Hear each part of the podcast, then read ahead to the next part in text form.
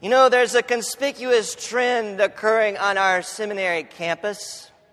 I mean, ever since I came to this seminary back in 2001, there's been this conspicuous trend where regular daily chapel attendance is on the upsurge.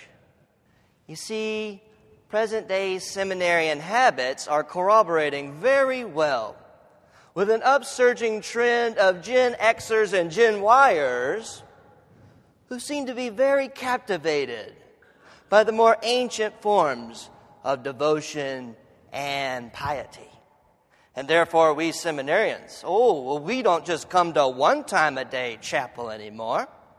Why, now you can even come to evening prayer, responsive prayer, compline, and the rest for a bedtime lullaby every night of the week, Monday through Thursday. Yes, holiness and piety are on the upsurge in St. Louis. St. Louis seminarians are becoming more sanctified. We're finally catching up to Fort Wayne.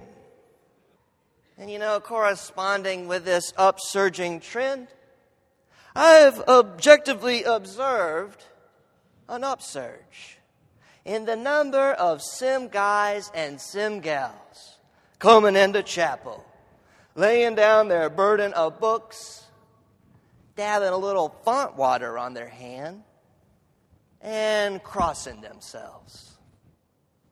Hopefully, remembering their baptism.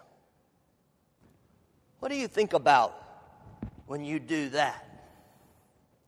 I mean, I am certain you've learned many ideal things to think about when you remember your baptism. But you know, it's kind of like when you come up here to Lord's Supper. You know your mind is supposed to be in the right place. Yet I'm sure that sometimes you find that your mind can tend to wander and float around, and you wish your mind was better anchored. You know, floating around and wondering about our baptisms this morning. Lucky for us, we bump into John the Baptist, who's also floating around. That's odd. I mean, here is John the Baptist, the prophet of the Most High, ironically finding himself at the bottom of a dark, dank dungeon floating aimlessly. And he's got to be down in there wondering to himself, how did this happen to me? You see, John the Baptist's life started out miraculously. He wasn't just floating around. His life was started out miraculously when he was miraculously conceived in the baby pool of his barren old mother's womb. And inside that womb, he hears the tender voice of Jesus' mother, suddenly feels the upsurge of the Holy Spirit in his life, and leaps for joy in that womb. That baby is born and he is on his way, with everyone asking, What then is this child going to be? When he grows up? His dad answers, He will be the prophet of the Most High, for he will go before the Lord to prepare his way. And it's off to the wilderness, the purpose driven life, on a strict diet and workout routine, becoming strong in the spirit surging within him. Oh, and then his time comes and he is on a roll, rolling on a river, seemingly in control of that upsurging current, directing the flow of God's waters of wrath, spewing Hurricane Katrina and the waves on those afraid to get wet. You brood of vipers!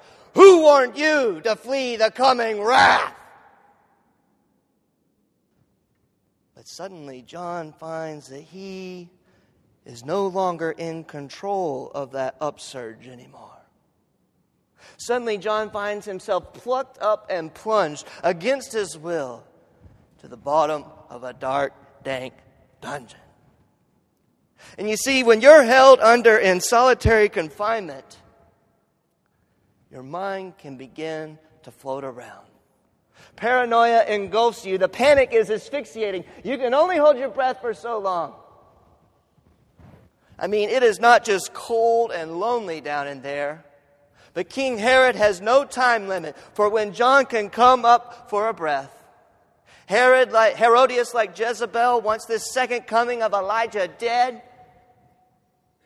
and the jailers swirl silently and stolidly like hungry sharks ready to bite his head off. John's got to be down in there wondering is this the baptismal certificate you get for being not just a prophet, but more than a prophet? Is this what you get for being the prophet of the Most High? Is this, what, is this how the Baptist is to be baptized? You see, John's problem, like ours, is one of floating aimlessly. He looks at his life and he realizes that there was a time when he was certain that he was on the upsurge of God's work in the world, but now finds himself plucked up and plunged against his will to the bottom of a murky pool of stagnant water. So, what's he do? He does the right thing. He sends messengers to Jesus. But secretly, seeking to be in control of that upsurge again in a way that is beneficial to him. Now, you know, you don't tell the guy whose sandals you are unworthy to untie what to do. You don't dare demand, Jesus, come get me out of this murky hole. No, you tactfully propose, Jesus, are you the coming one? Or should we wait for another? Really insinuating, Jesus, are you gonna come baptized with fire or not? Is the axe laid to the root or not? Is the winnowing fork in your hand to clear the threshing floor and burn the chaff, Herod and Herodias, with unquenchable fire or not? Finding Jesus. John's disciples quote the Baptist verbatim. Jesus, are you the coming one? Or should we wait for someone else? Jesus replies, Go and tell John what you have seen and heard. Echoing Isaiah 35. The eyes of the blind are open, the ears of the deaf are unstopped. The lame man walks like a deer, and the tongue of the mute sings for joy. Now, Jesus isn't in the habit of giving unambiguous answers. But if John the Baptist can just remember his Bible verses from the prophet Isaiah, he can affirm, yeah, this Jesus, he's the coming one. This is the coming prophesied Messiah. He's coming and there is a shimmer of hope shining through the surface of this murky sea. Oh, but you know how the story goes. Jesus never comes for John. You know the story. Salome dances, Herod is tricked, Herodias gets her way, and the sharks bite with John's head floating to the bottom, sinking to the bottom like a heavy anchor. This is how the Baptist is baptized. He said so himself. He must increase and I must decrease. And John the Baptist learned this in the worst possible way. This tragic end to this tragic story makes me wonder about my baptism. It makes me wonder could God allow that to happen to me? It reminds me of the heroes of faith. The great cloud of witnesses at the end of Hebrews chapter 11. Oh, sure, there were many who by faith, who conquered kingdoms, who shut the mouths of lions, who quenched raging fire, and escaped the edge of the sword, all through the surging power of God's work in the world.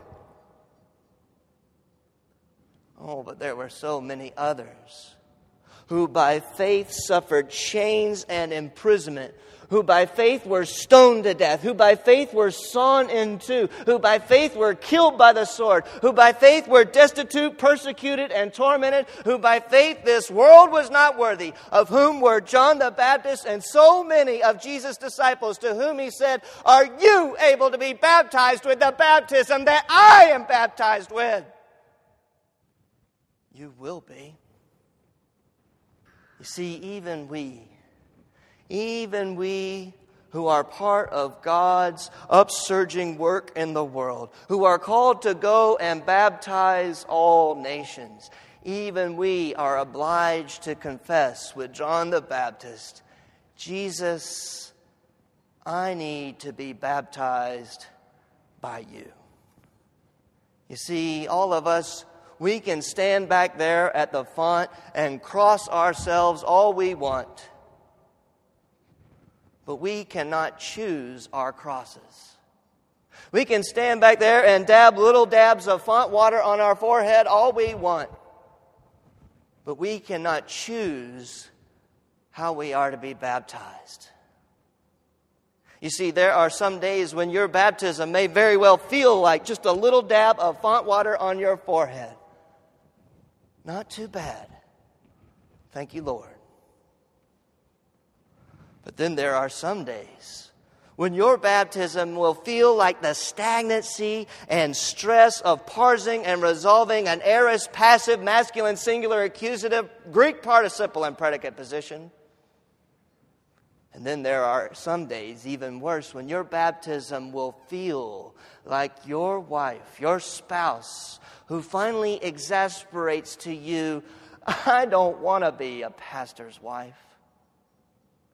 Some days your baptism will feel like King Herod has got you by the hair and is pushing you down from behind into that font back there, down into that water, drowning you and not letting you back up. And when you're drowned and anchored to the bottom, that's when you'll see that Jesus has baptized and anchored you to his death. So that he will surge you up with him, up with you, with him in that current, through that surface, up with him to the top. What will you think about when you leave this chapel today and you do this number at the font? Do our minds just float around? Or do we see our reflection in that water, reflecting on our sin? Our desire to be in control of our baptisms and so that they issue forth only in powerful, positive ways. Confessing with John the Baptist, Jesus, I need to be baptized by you confessing the way that God's river flows. That we are not in control of our life or death, but rather die to sin and surge up to life in Jesus as you flow out of this chapel and into the world today. Amen.